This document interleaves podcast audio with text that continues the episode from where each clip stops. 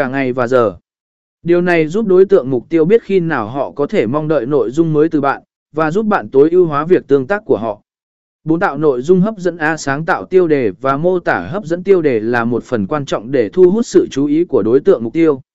Sử dụng tiêu đề mà tạo ra sự tò mò, giúp người đọc muốn tìm hiểu thêm. Mô tả cũng quan trọng, vì nó là một phần của giao diện trực tiếp mà người dùng thấy khi tìm kiếm trên mạng. Hãy mô tả xúc tích và hấp dẫn về nội dung bên trong. B. Tạo nội dung chất lượng và giá trị nội dung của bạn phải cung cấp giá trị thực sự cho đối tượng.